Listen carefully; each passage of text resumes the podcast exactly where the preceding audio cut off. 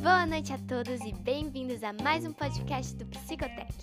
Hoje, abordando a temática da inovadora neurofilosofia, eu, Gisele Arruda e as estudantes de psicologia Isabelle Holanda, Camille Nóbrega, Cláudia Silveira e Melissa Garcia apresentaremos a brilhante filósofa Patrícia Churchland.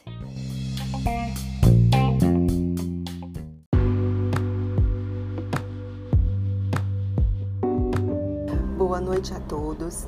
Patricia Churchland é uma filósofa analítica canadense americana, conhecida por suas contribuições à neurofilosofia e à filosofia da mente. Ela começou sua carreira em 1969 e foi professora das maiores faculdades dos Estados Unidos. Churchland compartilha de uma visão da filosofia como uma espécie de protociência e está sempre fazendo perguntas desafiadoras, mas amplamente empíricas. Ela defende uma abordagem que seja prática, aplicada e integrada como esforço científico. Seu trabalho procura fazer um interlace entre a neurociência e a filosofia. Ela tenta demonstrar que para entender a mente é preciso que a gente entenda o cérebro. A ideia é aplicar as descobertas da neurociência para abordar questões filosóficas tradicionais, como conhecimento, livre-arbítrio, consciência e ética.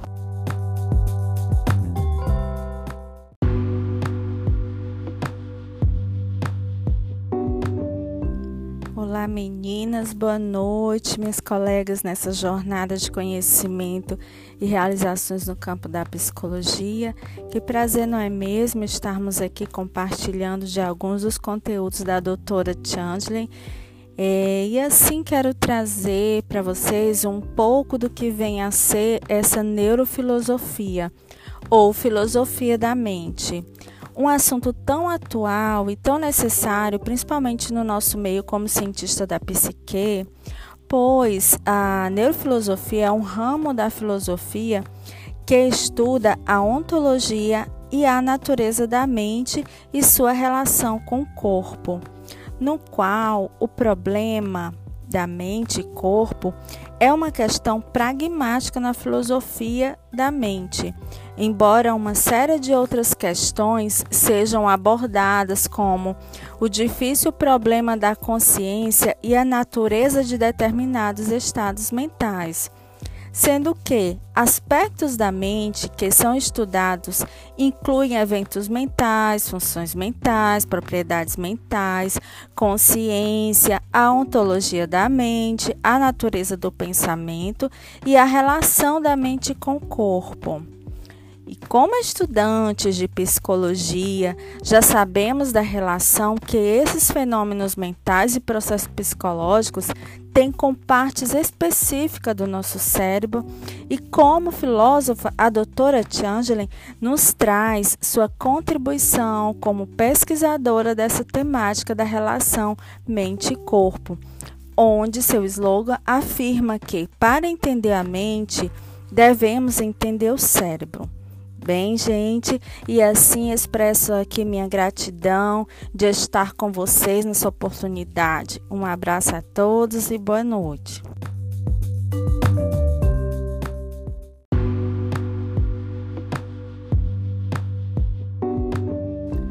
Oi meninas, um prazer enorme estar aqui falando sobre essa filósofa maravilhosa, na verdade neurofilósofa, né? A Patrícia Churchland, e eu trago aqui uma entrevista que ela deu ao The Brain Channel falando sobre o livro que ela escreveu Touching the Self as a Brain Nerve. Então, na realidade, ela fala nesse livro sobre a inseparabilidade do cérebro, né, entre você e o seu cérebro. Então, assim, nosso cérebro a gente pensa como tendo neurônios. Nós pensamos em nós mesmos como tendo memória, né? Então, ainda assim, a gente sabe que a nossa memória gira em torno dos neurônios do nosso cérebro. Então, ela fala até a seguinte frase: Ultimamente penso no meu cérebro em termos mais íntimos, como eu. E é muito interessante quando ela fala isso, porque todo o estudo dela serve também para embasar, ela busca muito a questão dos antigos filósofos e tenta embasar o que eles diziam em circuitos. Né? Então, por exemplo, ela, ela fala sobre consciência, ela fala sobre livre-arbítrio, ela fala sobre moralidade. Então, eu posso citar, inclusive, é, cientistas que estão embasados nas pesquisas dela, como, por exemplo, Martin Seligman, que está pesquisando hoje o circuito da esperança. E esse circuito da esperança, ele é muito inovador porque ele vai poder atuar como uma ajuda em relação à cura, entre aspas, obviamente, para a depressão, né? Mas vai poder auxiliar na questão da depressão. Como também a gente vê é, cientistas como Paul por exemplo, que está também estudando a questão da empatia, né, através da ocitocina. Então, enfim, então a gente começa a perceber vários diálogos entre novos cientistas da atualidade, também fazendo experimentos relacionados a esse trabalho que a Patrícia Churchland traz.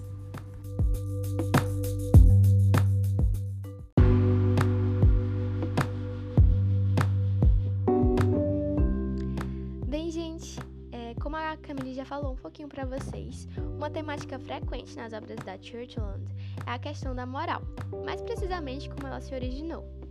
Patrícia acredita que a resposta para a questão não se encontra na imposição de regras por um ser divino, como por muito tempo acreditou-se, e sugere que ao explorarmos a história evolutiva da humanidade em busca do surgimento do comportamento social, encontraremos o sentido dos comportamentos morais que muitas vezes vão contra os princípios básicos da sobrevivência.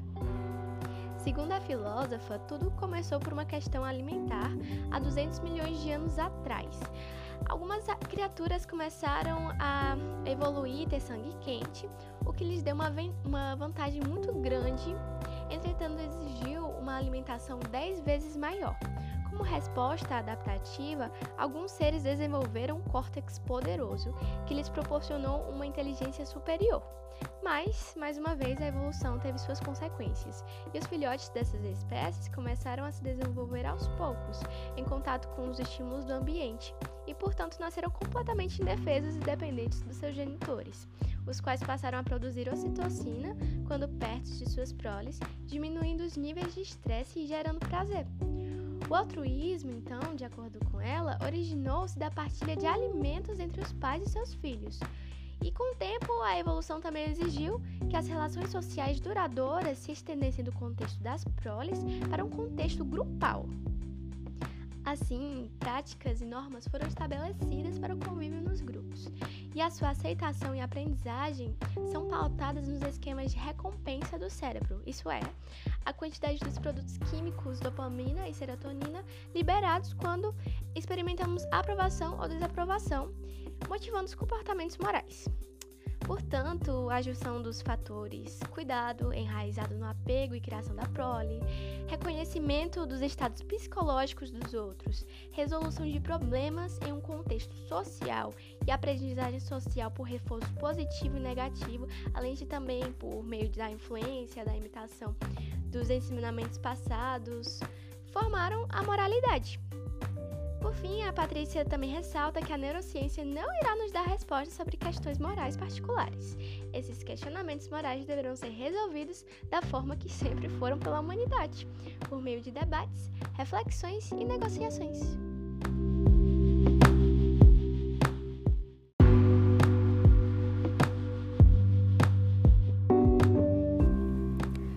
Falando um pouquinho sobre como os estudos da doutora Patricia Churchland podem contribuir para questões da atualidade, é importante ressaltar como as suas obras mostram a importância de se compreender e de se estudar a fundo o cérebro para conseguir responder questionamentos acerca da sociabilidade e da moral humana. Quando ela junta neurociência e filosofia, a Patrícia Churchland consegue, por exemplo, explicar a moral em termos fisiobiológicos, comportamentais e até emocionais, além de também trazer perspectivas filosóficas, que faz com que suas pesquisas tragam resultados relevantes a diferentes áreas da ciência. Outra interface interessante que a Patrícia Churchland traz nos seus estudos é entre a consciência e a inteligência artificial, o que traz vários pontos de vistas e vários debates que ajudam a compreender até onde o cérebro humano pode ser replicado em máquinas, se é possível a inteligência artificial possuir uma consciência e como o estudo do cérebro humano pode trazer benefícios para o desenvolvimento de máquinas inteligentes mais avançadas no futuro.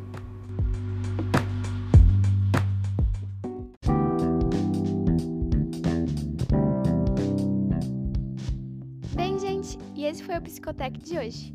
Espero que nosso episódio tenha despertado curiosidade em vocês para descobrir um pouco mais sobre a neurofilosofia e sobre a nossa filósofa apresentada, Patricia Churchland. Um beijo e até a próxima!